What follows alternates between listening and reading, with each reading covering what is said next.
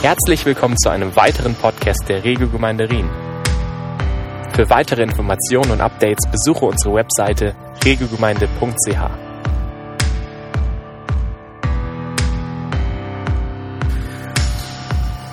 In der aktuellen Predigtserie, in der wir uns befinden, da schauen wir uns das Leben von Elia näher an. Äh, die meisten werden das kennen, aber auch wenn man das nicht genau äh, vor Augen hat, dann äh, werde ich noch ein bisschen das uns wieder in Erinnerung bringen. Wir schauen uns das an, warum, weil wir der Grundüberzeugung sind, dass alles, was schon vorher auch im Alten Testament aufgeschrieben ist, eine, eine, eine Rele- Relevanz hat, auch für unser Leben heute. Heißt schon Römer fünfzehn, Vers vier, dass wir, dass die Dinge aufgeschrieben wurden, weil sie uns gelten, dass wir daraus etwas lernen können und ermutigt werden. Ansonsten wäre das ein bisschen überflüssig, dann schauen wir nur so irgendwie wehmütig zurück und sagen, ja, super, Elia, schön für dich, äh, aber das hilft uns nicht heute. Aber genau so ist es nicht. Ähm, Und so können wir unter anderem von Elia lernen, wie unser Leben mehr vom Übernatürlichen geprägt sein kann. Das ist jedenfalls ein Wunsch, den ich habe. Ich möchte ein Leben leben, das natürlich übernatürlich ist. Ich möchte mir das abgucken. Wir haben so ein paar, die gerade in Brasilien sind, die tickern eins nach dem anderen, wie Gott Übernatürliches tut. Das manchmal scheint das wie un, äh, äh, ungleich verteilt, so nach dem Motto, warum ist das alles in Brasilien? Ähm... Aber vielleicht ist das so, Gott hat auch da souveräne Zeiten, dass in unterschiedlichen äh, Erdteilen da manchmal mehr Dinge passieren. Das war auch in der gesamten Bibel immer so. Da war einfach eine Zeitabschnitt, da war über vierhundert Jahre, wo einfach kein Reden Gottes da war. Dann gibt es eine Zeit zu Samuel, da heißt es, das Wort des Herrn war rar in jenen Tagen. Aber ich glaube, dass auch wir in unseren Zeiten wieder hier, auch in, in der Schweiz, Deutschland, Europe, dass wir wieder mehr und mehr erleben werden, dass es ganz natürlich ist, im Übernatürlichen zu leben. Leben, okay? Weil Gott ein übernatürlicher Gott ist. Und das können wir uns ein bisschen abschauen von Elia. Und da geht es nicht in erster Linie darum zu kopieren, sondern wir sollen kapieren. Kleiner Unterschied, aber entscheidend. Nicht einfach nur kopieren, sagen, aha, Elia, so gemacht, sondern wir sollen die Prinzipien verstehen, die dahinter stecken. Wir sollen kapieren. Und eine der Lektionen, die wir bisher gesehen haben in den vergangenen Predigten, war, dass Charisma und Charakter zusammengehört. Charisma, das heißt einfach Gnadengeschenk. Das sind Geschenke, die Gott gibt. Und Charakter, das kennen wir auch so, ohne Erklärung. Gott möchte uns beschenken mit übernatürlichen Gaben, weil er ein übernatürlicher Gott ist. Es heißt sogar in Römer sechs, dass das ewige Leben ein Charisma, eine Gnadengabe ist. In dieser Hinsicht ist eigentlich jeder Christ ein charismatischer Christ. Okay? Also jeder Christ hat das ewige Leben, hat dieses Gnadengeschenk. Aber meistens meinen wir natürlich über, unter diesem Label äh, charismatisch, das sind äh, Christen, die sich besonders nach den Gaben des Geistes ausstrecken, die in der Schrift in verschiedenen Stellen aufgelistet sind, wie zum Beispiel prophetische Rede, Worte der Erkenntnis, Worte der Weisheit, Gabe des Glaubens, Gaben der Heilung, Sprachengebet und, und, und, und, und. Okay. Und diese Listen, die sind nie vollständig. Du hast eine Liste, da steht sowas drin, da steht eine andere, äh, da stehen wieder andere Gaben drin. Und es sind auch Listen, da sind nicht nur übernatürliche Gaben drin, sondern auch ganz natürliche, wie zum Beispiel Leitung äh, oder äh, Gastfreundschaft. Äh, würde man jetzt nicht gerade sagen, oh, Gastfreundschaft, was für eine Gabe. Das ist ganz normal, natürlich. Und das, das zeigt mir immer, dass Gott das nicht gegeneinander ausspielt. Es gibt nicht natürliche und übernatürliche, sondern das ist, kann alles von Gott äh, belebt sein, jede Gabe. Ähm, in der Bibel finden wir aber nicht nur die Gaben des Geistes, sondern auch die Früchte des Geistes, die den Charakter beschreiben. Und weil die Gaben eine Kraft entwickeln wie Dynamit, deshalb setzt der Gebrauch der Gaben eine gewisse charakterliche Reife voraus, damit sie uns nicht um die Ohren fliegen und uns selbst und anderen schaden. Okay? Also wenn du ein kleines Kind dir vorstellst, dem drückst du auch keine Dynamitstange in die Hand und sagst, ja, Zehn Minuten, viel Vergnügen, noch ein Feuerzeug dazu. Das ist nicht das, was wir tun. Und genauso gibt uns Gott auch nicht einfach nur irgendwelche Gaben, die, wenn sie, die man eben auch missbrauchen kann, die uns richtig um die Ohren fliegen können. Deswegen braucht es beides, Charisma und Charakter. Sag immer, die beiden Flügel eines Flugzeugs, die beide wichtig sind, damit das ganze Ding überhaupt fliegt. Und aus diesem Grund hat Gott meist Menschen, die er besonders vollmächtig gebraucht hat, auch einer intensiven Zeit der Ausbildung und Zurüstung unterzogen. Das haben wir gesehen. Elia erlebte seine Grundausbildung am Bach Krit. Und dort wurde er beschnitten. Dort äh, äh, hat er Vertrauen gelernt, Glauben gelernt. Und er erlebte seine Ausbildung für Fortgeschrittene in Zarpat, in dieser Stadt, wo er Demut lernte und sein Charakter geläutert und gereinigt wurde. Und heute den Abschnitt, der jetzt drankommt, der ist nicht direkt chronologisch, der passt also nicht genau danach, äh, sondern äh, hat damit zu tun, dass wir einen Heilungsgottesdienst haben am Ende des Monats und da habe ich mir diese Heilungsstory dann aufgehoben und deswegen ist es etwas äh, verschoben, aber ich glaube, ihr könnt damit leben. Und den Abschnitt, den wir uns heute anschauen, der steht in Erste Könige achtzehn, Vers eins und dann Verse einundvierzig bis sechsundvierzig. Und ihr könnt hier mitlesen. Es verging, äh, also der Titel der Preach heißt Der Klang des Regens. Davon haben wir jetzt schon einiges gesungen. Regen, Regen, Regen, Regen, Regen. Ich habe auch extra das Wetter bestellt. Das war alles eingeplant. Hammer, oder? Ja, so ist es. Der Klang des Regens. Es vergingen viele Tage, da geschah das Wort des Herrn zu Elia im dritten Jahr der Dürre. Geh hin und zeige dich Ahab. Ich will Regen geben auf den Erdboden. Da ging Elia hin, um sich Ahab zu zeigen. Dann sagte Elia zu Ahab, geh und lass dir etwas zu essen und zu trinken bringen, denn gleich fängt es an zu regnen. Ich höre es schon rauschen. Während Ahab aß und trank, stieg Elia zum Gipfel des Karmel hinauf. Dort oben kniete er nieder und verbarg das Gesicht zwischen den Knien. Nach einer Weile befahl er seinem Diener, steig auf den höchsten Punkt des Berges und blick über das Meer. Dann sag mir, ob du etwas Besonderes siehst. Der Diener ging, hielt Ausschau und meldete, kein Regen in Sicht. Doch Elia schickte ihn immer wieder. Geh, sieh noch einmal nach. Endlich beim siebten Mal rief der Diener, jetzt sehe ich eine kleine Wolke am Horizont, aber sie ist nicht größer als eine Hand. Da befahl Elia, lauf schnell zu Ahab und sagt ihm, äh, ach sorry, da befahl Elia, lauf schnell zu Ahab und sag ihm, lass sofort anspannen und fahr nach Hause, sonst wirst du vom Regen überrascht. Da kam auch schon ein starker Wind auf und schwarze Wolken verfinsterten den Himmel. Es dauerte nicht mehr lange und ein heftiger Regen prasselte nieder. Ahab bestieg hastig seinen Wagen und fuhr in Richtung Jezreel. Da kam die Kraft des Herrn über Elia. Der Prophet band sein Gewand mit dem Gürtel hoch und lief vor Ahabs Wagen her bis nach Jezreel.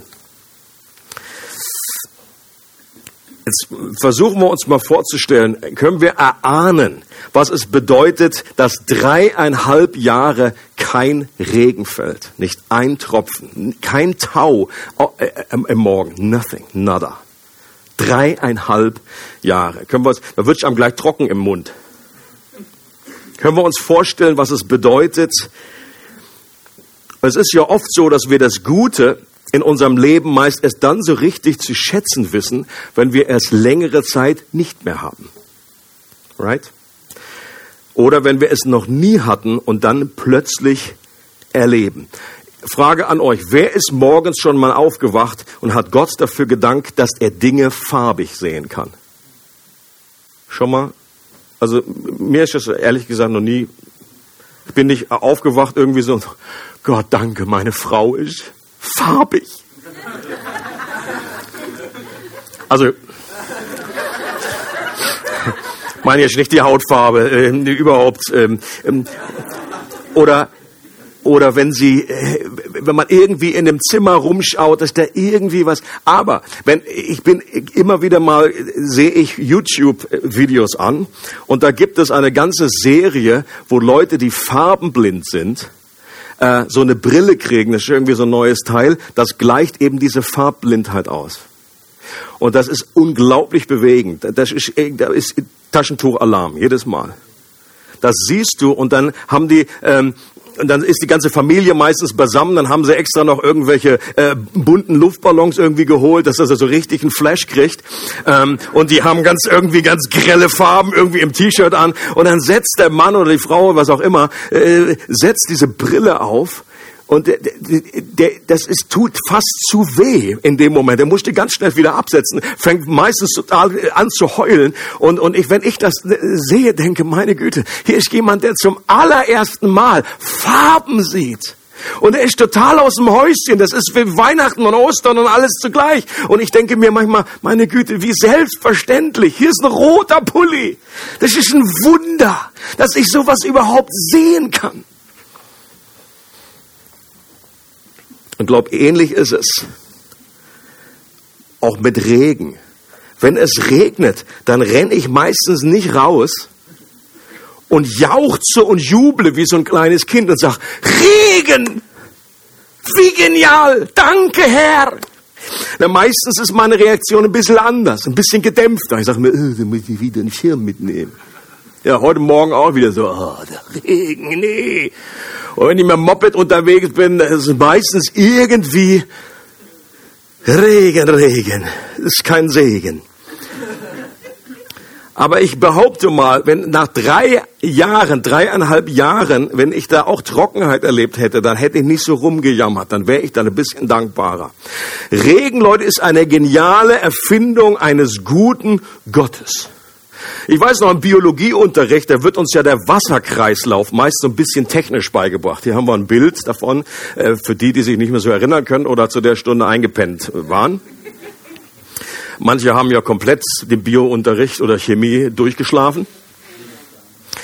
Äh, Und dieser Kreislauf, der wird da so wunderschön gezeigt, wie die Natur das irgendwie so hergestellt, als einfach, äh, aber sich das mal zu vergegenwärtigen, was es für ein Miracle braucht, äh, dass da irgendwie ein riesen äh, Meer ist, Atlantik, Pazifik, wie auch immer, das ist voller Salz, eigentlich nie so nicht zu gebrauchen, nicht trinkfähig.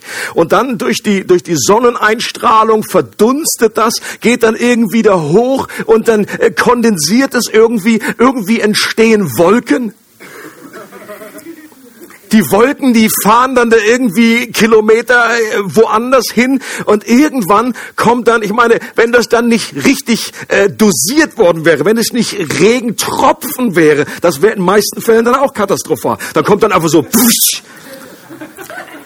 Gut, wir kennen ja meistens dann so Fälle und dann, wenn es dann einfach zu viel regnet, dann sehen wir immer nur die Katastrophen, aber das ist natürlich dann einfach das, das, das, das Fehlgeleitete. Aber wenn es richtig funktioniert, der, der, der Gedanke da hinten, dieser Plan da hinten, wir sagen, oh, das hat die Natur schön gemacht. Das ist aus unserem säkularen Weltbild, naturalistischen Weltbild, aber eigentlich die Bibel sagt, das hat Gott genial gemacht. Er hat den Regen erfunden. Und das ist ein Grund, ihm auch zu danken. Es ist zum Beispiel im Hiob fünf, Verse neun bis zehn, da steht, was Gott tut, ist groß und gewaltig. Niemand kann es begreifen. Seine Wunder sind unzählbar, wurde auch vorhin genannt, dass Gott allmächtig ist. Und dann steht, er lässt Regen fallen und die Felder werden reich getränkt. Okay, nach diesem Satz hättest du gewusst, okay, oder wäre dein erster Impuls gewesen, Gott ist gewaltig, Gott ist allmächtig. Und dann hättest du dann Regen genannt. Wahrscheinlich in den meisten Fällen auch nicht. Auch das ist ein Punkt, wo wir übervertraut sind, wo wir sagen, ja gut, das ist halt so. Und meistens sind wir einfach nur genervt. Ich möchte dich ermutigen, dich und mich, bete mal, danke mal wieder Gott für Regen. Und vielleicht, wenn du Lust hast, darfst du nächstes Mal auch rauslaufen, irgendwie dich wie ein kleines Kind freuen und sagen, thank you, God. Äh, ruhig ein bisschen nass werden, aber Gott einfach deinen Dank ausdrücken. Ich glaube, dass diese Worte von Gott, ich will Regen geben, eine unglaublich frohmachende Botschaft war für Elia selbst, für das ganze Land und selbst für den finsteren König Ahab. Wenn er dann sagt zu ihm, geh und lass dir etwas zu essen und zu trinken bringen, dann meint das wahrscheinlich, dass Elia damit Ahab signalisiert, die Zeit des Gerichts ist vorbei, die Dürre ist over, jetzt kannst du wieder entspannt essen und trinken, denn gleich fängt es an zu regnen und ich höre es schon rauschen. Das ist doch interessant, dass Elia hier etwas hört, was ja eigentlich noch gar nicht da war. Okay? Der hatte jetzt nicht irgendwie einen Hörsturz oder so. Ja, ich höre es ja rauschen, hallo. Sondern er hat... Die, die, Er hat es nicht akustisch gehört mit den Lauschern hier draußen, sondern er hat das im Glauben gehört. Okay? Das ist typisch ein Ausdruck in der Bibel immer wieder, dass wir gewisse Sinneswahrnehmungen, dass wir Augen da draußen haben, aber die Bibel redet eben auch von den Augen des Herzens da drin. Von den äußeren Lauschern, aber auch von unseren Lauschern hier drinnen. Unser Herz hat jetzt Ohren, wie Daniel Kall auch schon sagte. Kennt ihr den? Nicht so wirklich. Elia hatte in der Vergangenheit gelernt, Gott beim Wort zu nehmen, ihm zu vertrauen. Und wenn Gott sagt, ich werde es regnen lassen, dann war der Regen für Elia schon so gut wie da. Er konnte ihn schon hören, der kannte ihn schon, also riechen können wir ja manchmal den Regen schon, bevor er da ist. Okay? Dann kommt er, also zumindest eine Person, genau, Vivi kann den riechen. Und dann, dann ist da was in der Luft, aber das, das meine ich auch nicht, sondern es ist eine Glaubensrealität. Er konnte ihn schon rauschen hören. Es heißt in Hebräer elf, da werden Beispiele aufgezählt, wo Menschen Gott glauben. Mose ging entschlossen seinen Weg, weil er auf den sah, der unsichtbar ist. Das ist eigentlich ein Widerspruch in sich. Er hat etwas gesehen, was unsichtbar ist. Ja, Mose hat im Glauben etwas gesehen. Und so wird der Glaube auch definiert. Hebräer elf, Vers eins heißt es, was ist denn der Glaube? Er ist ein Rechnen mit der Erfüllung dessen, worauf man hofft, ein Überzeugtsein von der Wirklichkeit unsichtbarer Dinge. Das ist genau der Punkt. Wenn wir glauben, dann sind wir überzeugt von den Dingen, die unsichtbar sind. Und deswegen stehen wir hier auch alle und beten irgendwie einen Gott an, der unsichtbar ist. Wenn man von außen kommt, wenn man irgendwie keine Ahnung hat und wenn man diesen Gott nicht kennt, dann denkt man, meine Güte, was sind die hier alle crazy? Warum singen die dazu irgendjemanden, den gar keiner kennt? Äh, den man nicht sieht. Und es ist eine Glaubensrealität, dass wir im Glauben etwas erfassen, was nicht sichtbar ist. Und skurril ist ja dann auch das Ende dieses Abschnitts. Wenn die Kraft Gottes auf Elia kommt und der die ungefähr fünfundzwanzig Kilometer schneller läuft, als, äh, als dann der Ahab mit dem Pferdewagen fährt und ihn dann noch überholt. Eine von diesen Stories, wo man denkt, okay, interesting. Weiß nicht, ob das jetzt so natürlich, übernatürlich ist. Ähm, und das wird wahrscheinlich auch nicht irgendwie in jedem Fall in unserem Leben so stattfinden. Aber heißt einfach, wenn die Kraft Gottes auf jemanden kommt, dann geschehen merkwürdige Dinge. Dann hat, kann auch ein Elia irgendwie, kriegt der eine übernatürliche Power und kann da rumlaufen. Oder ein Philippus, der kann irgendwie äh, Enterprise-mäßig hin und her äh, gebeamt werden. Aber für uns heute ist der zentrale Abschnitt folgender. Den habe ich hier nochmal hingebeamt. Während Ahab aß und trank, stieg Elia zum Gipfel des Karmel hinauf. Dort oben kniete er nieder, verbarg das Gesicht zwischen den Knien. Das ist mal das Zentrale, was wir uns noch etwas anschauen wollen jetzt. Ich meine, die Frage ist, was hat Elia hier gemacht? So also der... der, der, der Der, der etwas ältere Christ weiß natürlich automatisch, ja, der hat hier gebetet und so weiter, völlig klar. Interessant ist ja, dass in dem Zusammenhang Gebet überhaupt nicht erwähnt wird. Das wird hier nirgends gesagt, das Wort steht eigentlich nicht drin. Manche Bibelübersetzungen, die fügen das ein, weil das irgendwie äh, äh, klar scheint. Wir wissen es nur, weil Jakobus es ausdrücklich in seinem Brief erwähnt. Auch die Stelle nochmal. Da heißt es in Jakobus fünf, bekennt einander eure Sünden und betet füreinander, damit ihr geheilt werdet. Denn das Gebet eines Menschen, der nach Gottes Willen lebt, hat große Kraft. Und jetzt sagt er, Elia war ein Mensch wie wir. Er betete inständig, es möge nicht regnen, und tatsächlich fiel dreieinhalb Jahre kein Wassertropfen auf das Land. Dann betete er um Regen. Und, ich, und, er, und Jakobus meint jetzt genau diese Szene, meint genau diese Stelle. Da regnete es und alles Land wurde grün und brachte wieder Früchte hervor. Und es ist interessant, in der Elia-Geschichte selbst finden wir keinen Hinweis, dass Elia am Anfang gebetet hat, bevor diese Dürre losging. Da heißt es nur, Elia ging zu Ahab und sagte, es wird nicht regnen. Aber kein, kein Wort von Gebet. Aber Jakobus sagt rückblickend, auf jeden Fall hat er gebetet. Auch da hat Gott zu ihm gesprochen. Der hat nicht einfach so, das ist mal ein Gedanke, jetzt gehe ich mal einfach zum, zum König. Nein, nein, Gott hat zu ihm geredet, er wusste. Er hatte diese Verheißung, es wird nicht regnen, längere Zeit, jahrelang. Und jetzt hat Gott wieder gesprochen und er betet wieder und der Regen kommt zurück. Und Jakobus redet an dieser Stelle von Gebet, da geht es um Gebet für Kranke. Das ist der Textzusammenhang in Jakobus fünf. Gebete, die heilen. Und um die Christen damals zur Ermutigung bringt Jakobus das Beispiel von Elia eben nicht als großen Glaubenshero, der unerreichbar ist, sondern als einen Mensch wie wir, steht da. Er war ein Mensch wie wir. Er hatte alle Höhen und Tiefen mit seinen Stärken und Schwächen. Und wir sehen auch noch in anderen Stellen, wo Elia einfach Schiss hat, wo er wegrennt, wo er unglaublich depressiv wird. Er war ein normaler Mensch. Und das ist das, was Jakobus hier hervorhebt. Und deswegen hat das Relevanz für uns. Deswegen können wir uns etwas abschauen von Elia. Deswegen können wir uns auch gebrauchen lassen von äh, Gott wie Elia. Elia hatte gelernt, Gott als Quelle seiner Kraft anzuzapfen. Und dieselbe Quelle steht auch uns zur Verfügung. Und wie schon erwähnt, wir hatten letztes Mal Flyer verteilt von einem Heilungsgottesdienst. Dieser Heilungsgottesdienst, da möchten wir einfach, das wird ganz normalen Gottesdienst in der normalen Reihe von Elia. Und ich werde da dieses, diese Szene aufgreifen und predigen darüber, wie Elia diesen Jungen geheilt hat, den Sohn von der Witwe. Okay?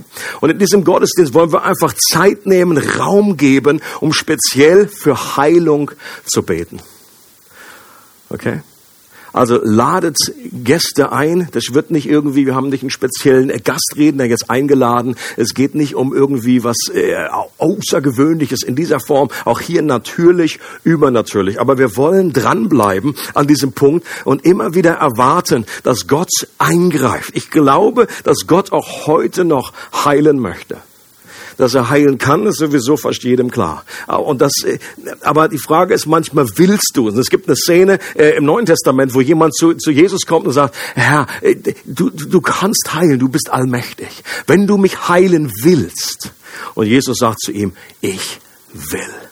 Und ich glaube, das müssen wir hören. Und wir müssen einfach auch in dieser Zeit, wo wir vielleicht nicht so wahnsinnig viel erleben vom Übernatürlichen und von Heilung, müssen wir, glaube ich, dranbleiben.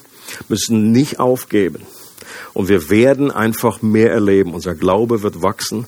Und das möchte ich einfach, wir, wir beten einfach an für alle, die möchten, dass wir für Heilung einstehen. Und äh, auch erleben, dass chronische Dinge sich sich verbessern, äh, geheilt werden, okay? Und das nicht, das in einer guten Art und Weise unseren Glauben aufbauen, aber gleichzeitig jetzt nicht das alles alles überdrehen und sagen, hier wird jeder geheilt nach Hause gehen, okay? Nehmt euch gerne noch einen Flyer mit, wenn ihr keinen mehr auf Tasche habt. Elia war ein Mann, der gelernt hat zu beten. Und Gebet ist wahrscheinlich aus der Verzweiflung heraus, aus der Not heraus, ähm, in seiner Grund- und seiner fortgeschrittenen Ausbildung. Und ich glaube, das ist etwas, was am meisten hilft, wirklich praktisch ins Gebet zu kommen. Mir, mir persönlich geht es so, ich, manchmal lese ich, ich lese sowieso viele Bücher und gerade beim Gebet ist es so klassisch, da kannst du ein Gebet nach dem anderen lesen, du kannst alles über das Gebet wissen, aber du betest einfach nicht. Kleines Problem, ja. Hast allen Kopf voll, sondern einfach Verheißungen und wie man betet und so und so und so. Aber das, der große Clou beim Gebet, wie man es eigentlich richtig lernt, ist, dass man anfängt zu beten. Das ist eine ganz schlichte Offenbarung, aber so, ach so, man muss auch anfangen, aha. Du kannst irgendwie beim Fahrradfahren, vielleicht ein gutes Beispiel, hast ein Kind irgendwie, dem zeigst du zehn Filme, wie Leute das, und gibst ihm auch ein Buch und gibst ihm Gebrauchsanweisung, wie man das macht. Es muss einfach mal irgendwann den Hintern auf den Sattel setzen und anfangen zu fahren. Sonst ist das mit, mit achtzig, da steht's noch am Fahrrad und verfault oder so. Wir müssen anfangen zu beten. Das ist das Einfachste, Grundlegendste. Und, und, und was uns am meisten hilft, ist Schwierigkeiten, Herausforderungen, Not in unserem Leben bringt uns zum Beten wie nichts anderes.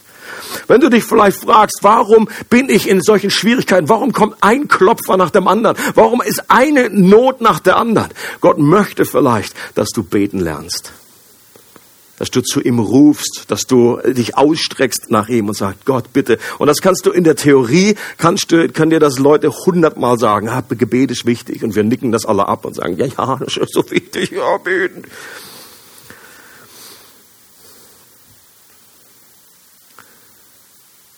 Und Jakobus war auch ein Mann, der bekannt war für eine Sache. Er wusste, wie man betet. Deswegen erwähnt er auch den Elia und sagt, Leute, es, wir, wir, da, wenn wir Gott folgen und wenn wir gerecht gesprochen sind von ihm, dann hat Gebet eine unglaubliche Kraft. Und der Mann, der glaubte daran. Der hat das erlebt. Ich war der kleine Bruder von Jesus und der war später war er bekannt als der Mann mit den Kamelknien. Das hatte ich in der Serie über Jakobus dann auch äh, natürlich erwähnt. Der hatte irgendwie so flach gedrückte Knie. Warum? Weil der so viel gebetet hat. Und ich, bin, ich gucke mir manchmal meine Knie an und sage, okay, da ist noch viel Luft nach oben. Gut, es müssen auch nicht die Knie sein, äh, jetzt vielleicht auch flache Füße, wie auch immer. Wie halt du gerade stehst oder liegst. Flacher Bauch, das wäre cool. Ich bete jetzt nur noch im Liegen.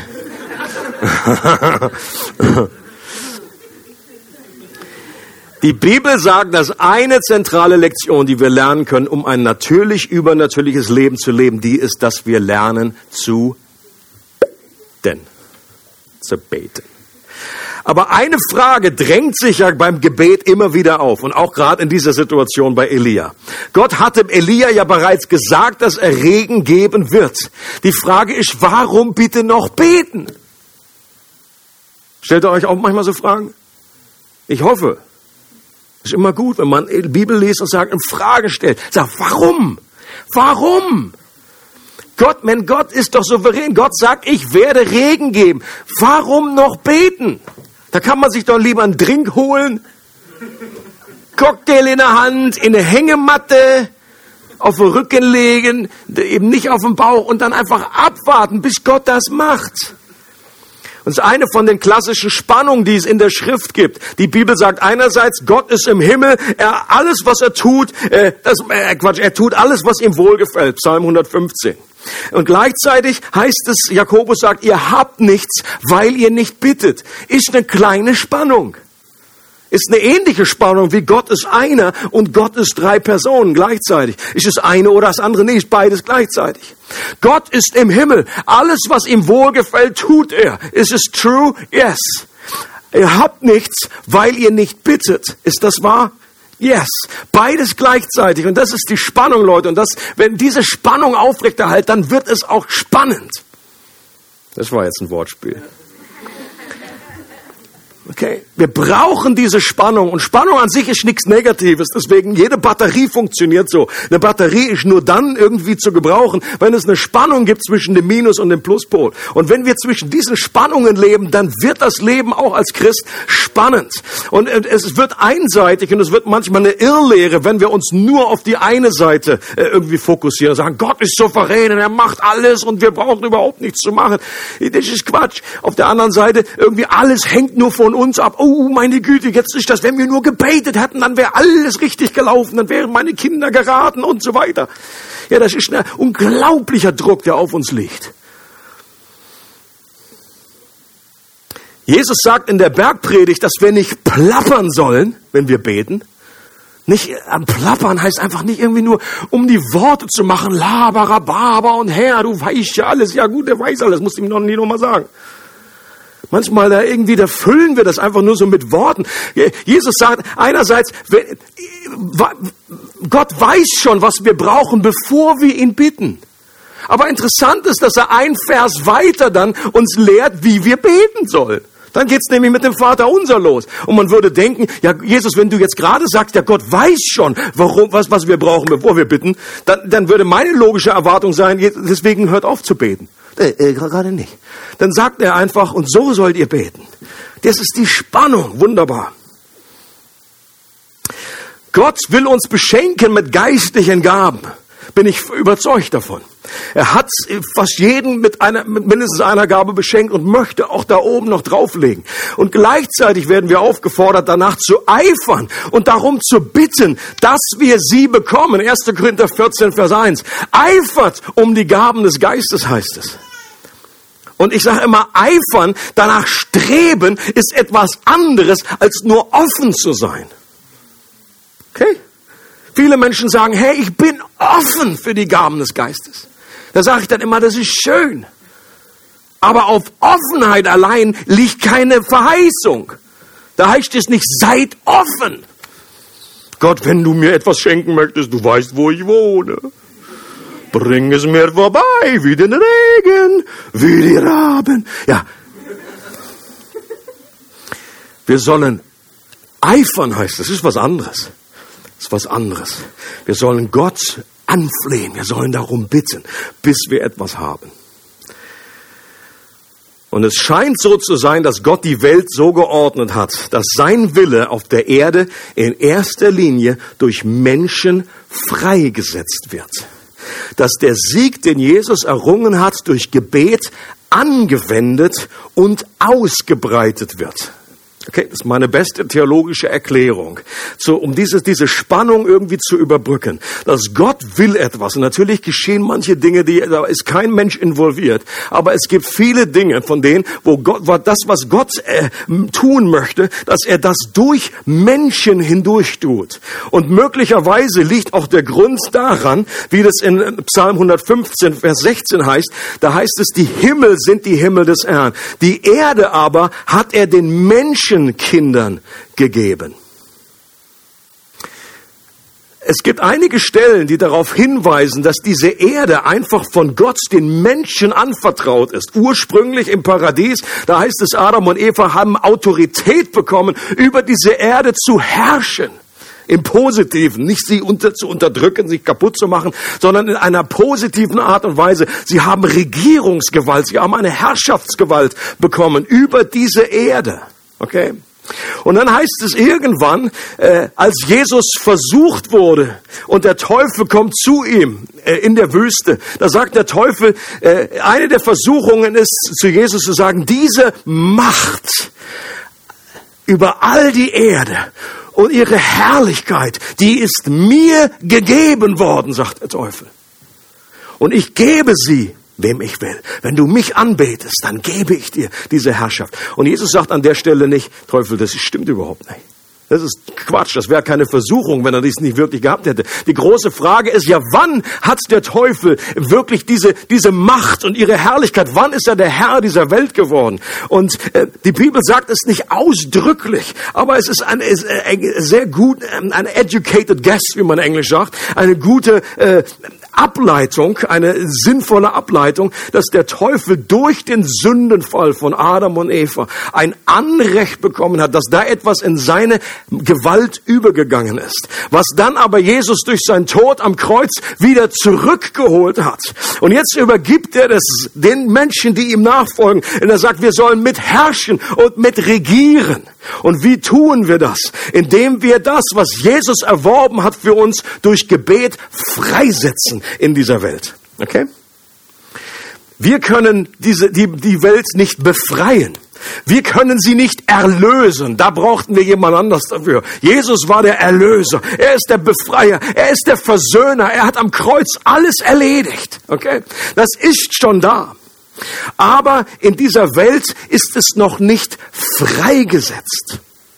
Es ist noch nicht angewandt. Und das ist etwas, was wir tun können, indem wir vom, vom, vom Himmel beauftragt, Botschafter an Christi Stelle sind und durch Gebet diesen, diese, diese, diese Erlösung und diese Befreiung von Gott äh, real anwenden auf diese Erde. Jemand hat gesagt, Gebet ist wie eine Hand, die in den unsichtbaren Bereich greift und Segnungen ins Sichtbare zieht. Im Epheserbrief heißt es, wir sind bereits gesegnet mit jedem Segen in der Himmelswelt. Eigentlich ist, wenn man so sich auszuspricht und sagt, Gott segne dich, ist eigentlich ein bisschen überflüssig. Weil du bist schon gesegnet. Okay? Natürlich weiß man, was, was gemeint ist. Wenn mich das jemand nächstes Mal sagt, dann fange ich auch nicht an, blöd rum zu so, Klugscheißer-Bonus. Ich bin schon gesegnet. Aber wirklich biblisch betrachtet, du bist schon gesegnet. Aber wir können im Gebet, durch selber oder auch durch Gebet von anderen, dass dieser Segen jetzt heruntergezogen wird und hier real sich manifestiert in meinem Leben. Das ist etwas, was durch Gebet geschieht. Äh, wenn wir Vater unser beten sollen, wie im Himmel, so auch auf Erden. Das ist die, das ist die Stoßrichtung. Wir beten, dass das, was im Himmel geschieht, was im Himmel Gebot ist, Gesetz ist, dass das auch hier auf der Erde manifestiert wird. Ähm, schönes Zitat von Johannes Hartl. Der sagt, Gebet ist nicht alles, aber ohne Gebet ist alles nichts. Johannes Hartl ist der Gastsprecher bei dieser Gebetskonferenz Ende Oktober. Möchte ich euch auch noch mal herzlich darauf hinweisen, dieses Thema einfach an einem Tag noch mal zu vertiefen. Da geht es dann eben auch um das Vaterunser, das eine Gebet, was alle Christen vereint. Findet im G fünf statt. Bitte meldet euch doch an. Das ist eben so ein Tagesseminar, kostet irgendwie fünfzig Flocken, ist auch mit Essen. Ja, musst du nicht auf die Raben warten, die gibt's einfach richtiges Futter. Meldet euch doch an, könnt euch hinten auch noch Flyer mitnehmen. Okay, zum Schluss möchte ich einfach fünf praktische Lektionen rausziehen aus diesem Gebet von Elia. Was würde uns Elia mit auf den Weg geben? Was sind die Lektionen, wie die uns helfen zu beten? Are you ready? Nummer eins ist, er betete zurückgezogen. Das heißt, es hilft uns, es hilft mir und ich bin überzeugt, es hilft auch dir, wenn wir einen Ort zum Beten haben, wo wir ungestört sind. Okay? Direkt vom Fernseher zu beten, wenn er an ist, ist keine gute Idee. Direkt irgendwie ständig äh, das iPhone daneben zu haben und dann irgendwelche kommen, ständig irgendwelche Messages, ist keine gute Idee. Äh, Herausforderung Nummer eins in unserer Welt heute für Gebet ist Ablenkung. Okay? Ich glaube, das hat jeder Christ schon erlebt. Du fängst an zu beten und irgendwie, oh, oh, oh, ich habe das noch den Ofen, muss noch anmachen. Oder du hast ständig irgendwelche Gedanken, die kommen, ständig abgelenkt. Deswegen such dir einen Ort, wo du alleine und ungestört sein kannst. Okay? Jesus sagt Ähnliches. In der Bergpredigt, er sagt, wenn du beten willst, geh in dein Zimmer, schließ die Tür und dann bete zu deinem Vater, der im Verborgenen gegenwärtig ist. Und dein Vater, der ins Verborgene sieht, wird dich belohnen. Ich möchte dich fragen, Tipp Nummer eins von Elia, direkt, direkt hot from the press. Er ging extra weg auf einen Berg. Er hat sich zurückgezogen. Jesus heißt es, er frühmorgens, er nahm sich Timeout. Er hat sich von seinen Jüngern, er sagt, ich liebe das mit euch zusammen zu sein, zwölf Apostels, aber ich brauche Zeit für mich selber. Leute, und wenn Jesus das gebraucht hat, dann können wir nicht sagen, ach du, also ich mach das so, ich mach so nebenbei. Ich meine, wenn wir on the go immer wieder beten können, ist das super. Okay? Manche sagen so, ha, das, ich brauche diese speziellen Gebetszeiten nicht. Meine Erfahrung ist, je, je, wenn wir regelmäßige Timeout haben und wirklich Quality Time mit Gott haben, dann fällt uns dieses on the go durch, während des Tages beten umso leichter. Okay? Aber manchmal findet das eben das eine auch nicht statt, weil das andere auch nicht stattfindet. Such dir einen Ort, wo du alleine sein kannst. Und vielleicht hast du kein extra Zimmer zur Verfügung. Ich habe gelesen, die Frau von John Wesley hatte eine Menge Kids, die haben über zehn Kinder gehabt und die hat sich auch gefragt, okay, wo soll ich jetzt bitte hin? Ja. Und die hat sich irgendwie eine, eine, eine Decke, ein Tischtuch hat die sich über den Kopf gemacht. Und das war die verabredet, das verabredete Signal für Mama ist jetzt Timeout, jetzt nicht stören, okay? Also wenn, wenn das irgendwie eine Hilfe ist, ähm, kannst du gerne kopieren, nimm dir irgendwie eine Bettdecke und dann ähm, hilft den Kindern einfach zu sagen, okay, jetzt solange die Decke über deinem Kopf ist, bitte nicht stören. Äh, Corrie ten Boom hat Folgendes gesagt, bete nicht, wenn dir danach zumute ist. Triff eine Verabredung mit dem König und halte sie ein. Finde ich einen hilfreichen Tipp. Wenn du dich mit mir verabredest, dann trägst du das in deine Agenda ein. Und dann wirst du natürlich alles tun, um diesen Termin zu halten. Und wie wichtig ist es, dass wir auch Gebet, dass wir äh, eine Verabredung treffen, dass es wir, wir einplanen. Denn die, die, die, ich kenne es aus meinem Leben, die Chance ist riesig. Wenn ich nicht jetzt weiß, wann ich irgendwie morgen bete, wird es sehr wahrscheinlich nicht passieren. Es ist oftmals eine Sache der Planung. Äh, Tipp Nummer zwei, er betete demütig. Und es ist interessant, wie er, sehr wahrscheinlich diese, diese Art, wie er da gekniet hat, äh, Kopf zwischen die Beine, das ist irgendwie ein Ausdruck seiner Demut, so würde ich das deuten. Okay?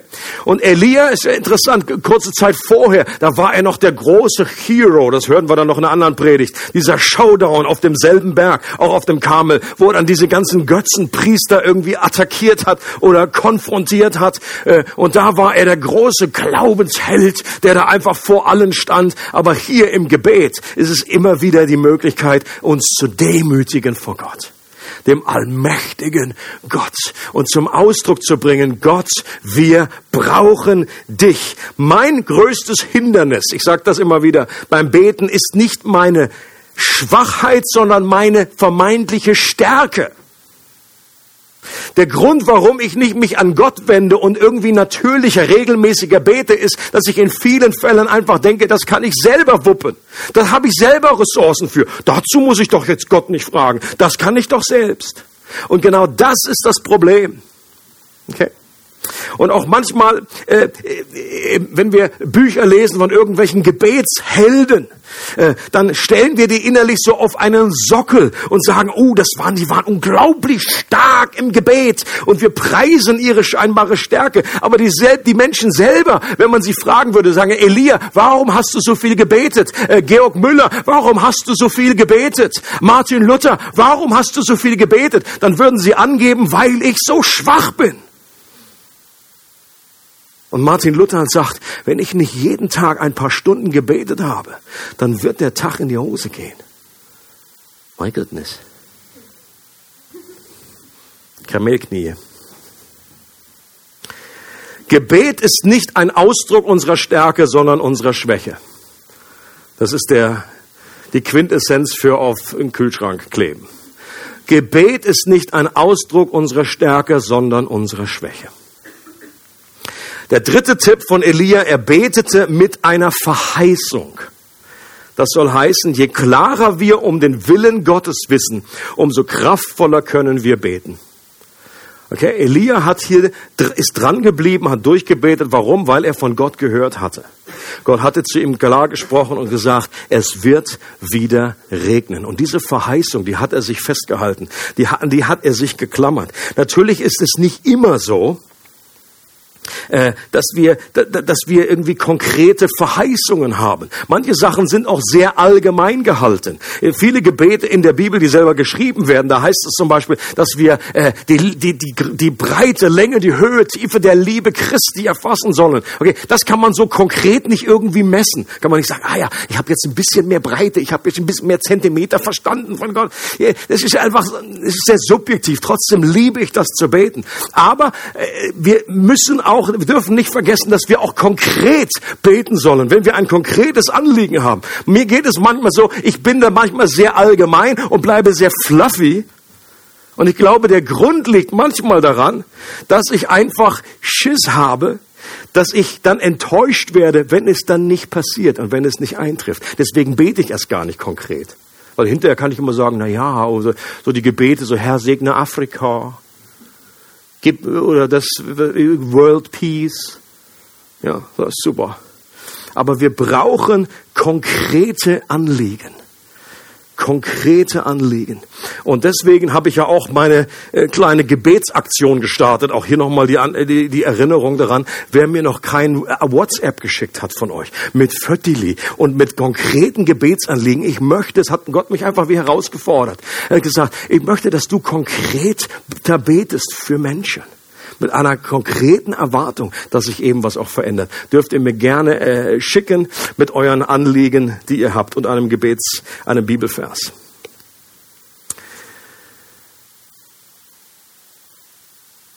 Der nächste Punkt ist eben genau, Elia betete konkret und erwartungsvoll.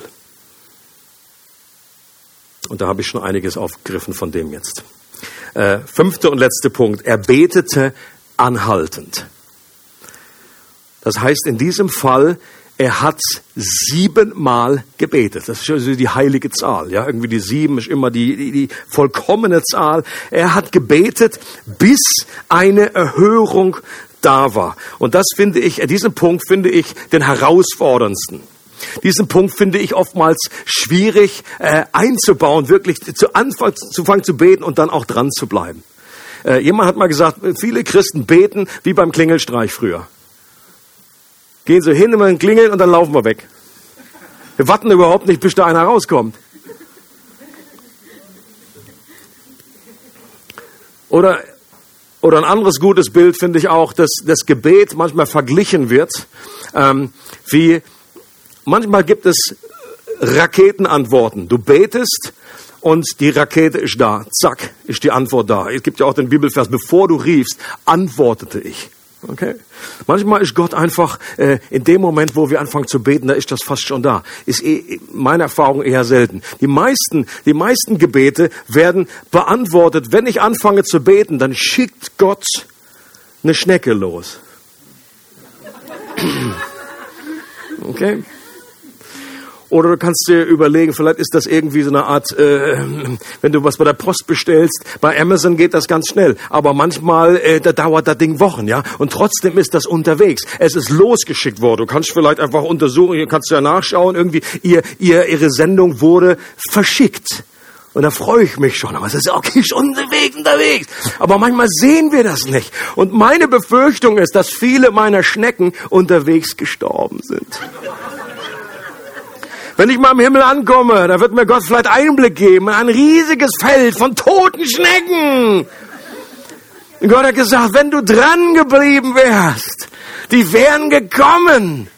Und deswegen die Ermutigung, vielleicht hilft dir dieses Bild, vielleicht löscht es dich auch komplett ab, ich weiß nicht. Dann äh, wünsche ich dir oder bete gerne für dich, dass dieses Bild aus deinem Kopf kommt. Aber wir müssen dranbleiben, müssen dranbleiben, wie das berühmte Zitat von Spurgeon, der gesagt hat, durch Geduld erreichte die Schnecke die Arche. Okay.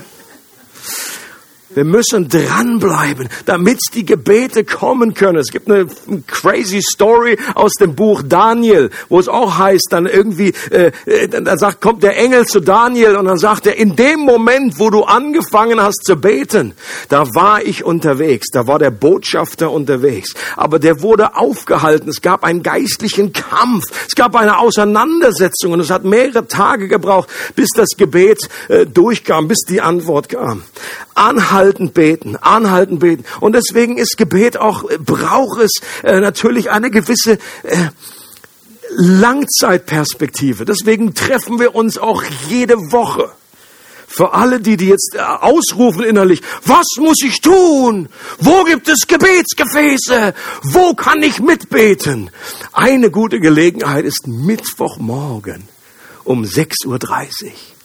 Und die Gemeinde rastet aus. Sagt, Halleluja! Endlich mal eine Herausforderung, nicht so ein Gebet für Warmduscher.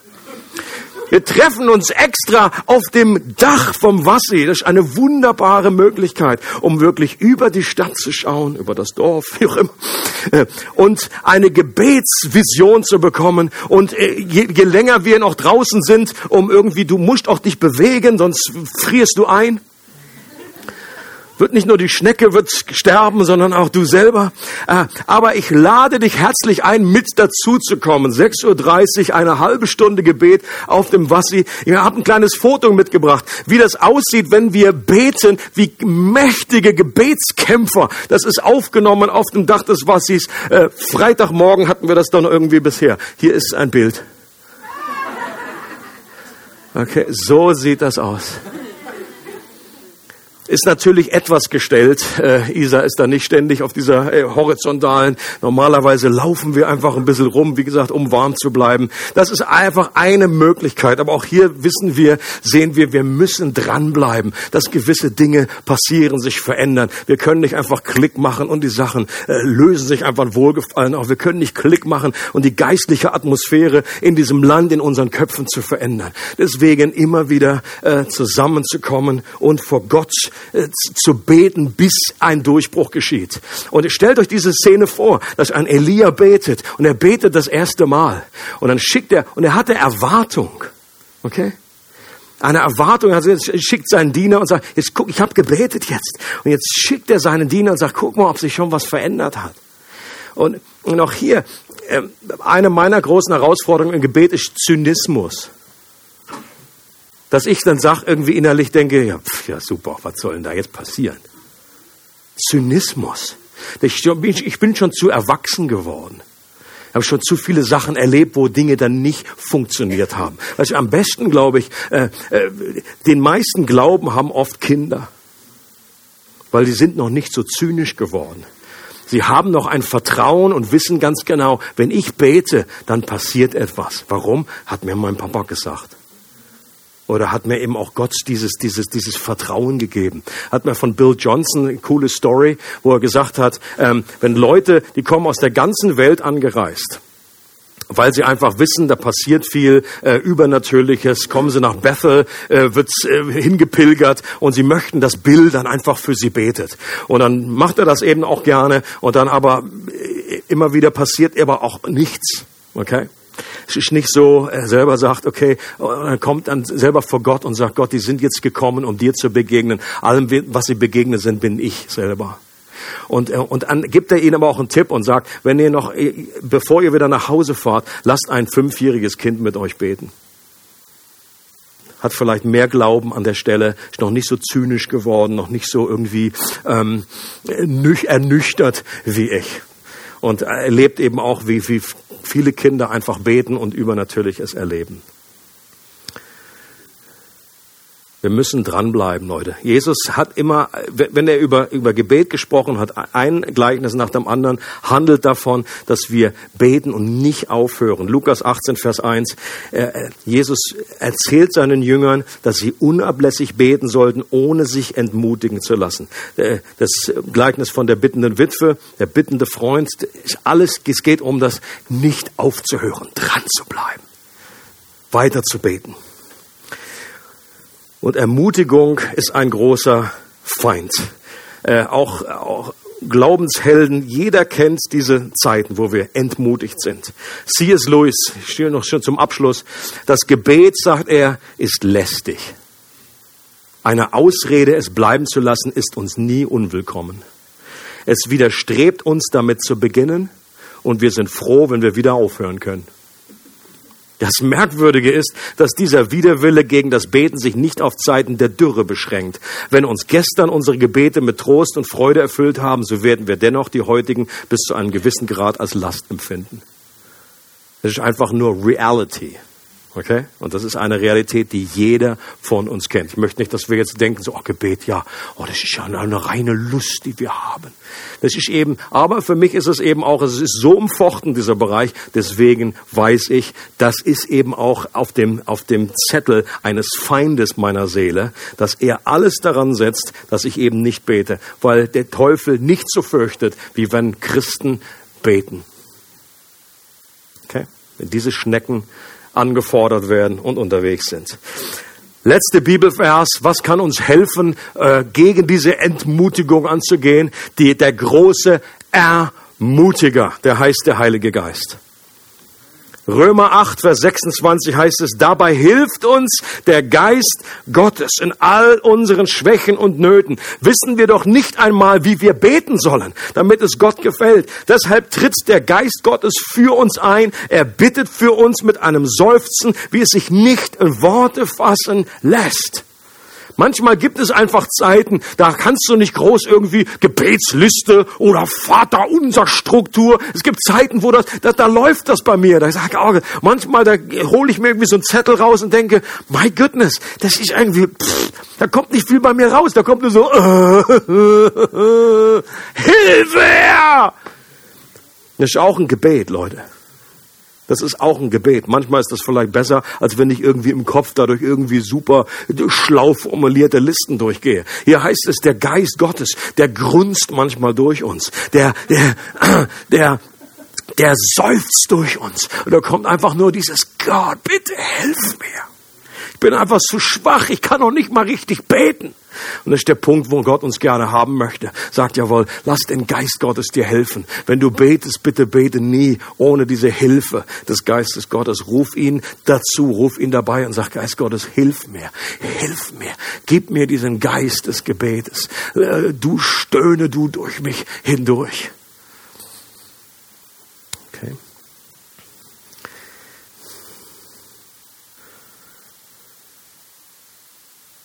Möchten einfach den Gottesdienst so abschließen, dass wir nochmal Zeit einräumen für Gebet untereinander. Dass wir uns als Leib Christi, als, als Gemeinschaft, als geistliche Familie gegenseitig segnen. Ich möchte euch sehr ermutigen, dass ihr für Folgendes betet. A, dass ihr Danke sagt für den Regen. Okay, ganz, ganz simples Gebet. Danke für den Regen, aber auch als Hinweis, dass Gott verheißen hat, euch den Regen zu schenken, gerade in Zeiten der Dürre. Okay?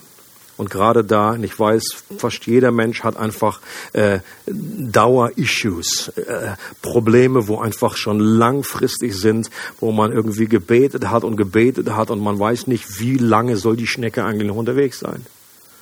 Und dass wir hier einfach füreinander beten, um neue Hoffnung, neuen Mut, die Geduld, dran zu bleiben. Und dann möchte ich auch, dass wir füreinander beten, dass eben Gebet ganz natürlich wieder Teil unseres Lebens wird.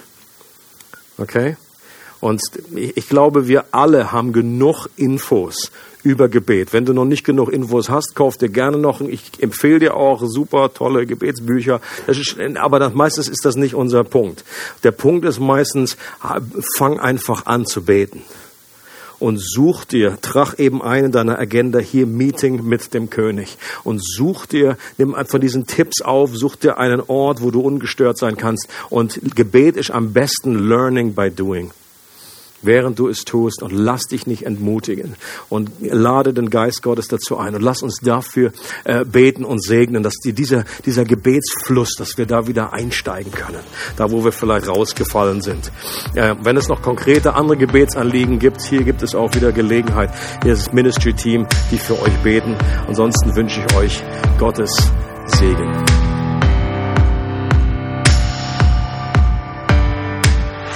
Wir hoffen, du hattest viel Freude beim Zuhören. Für weitere Informationen und Updates besuche unsere Webseite regelgemeinde punkt c h.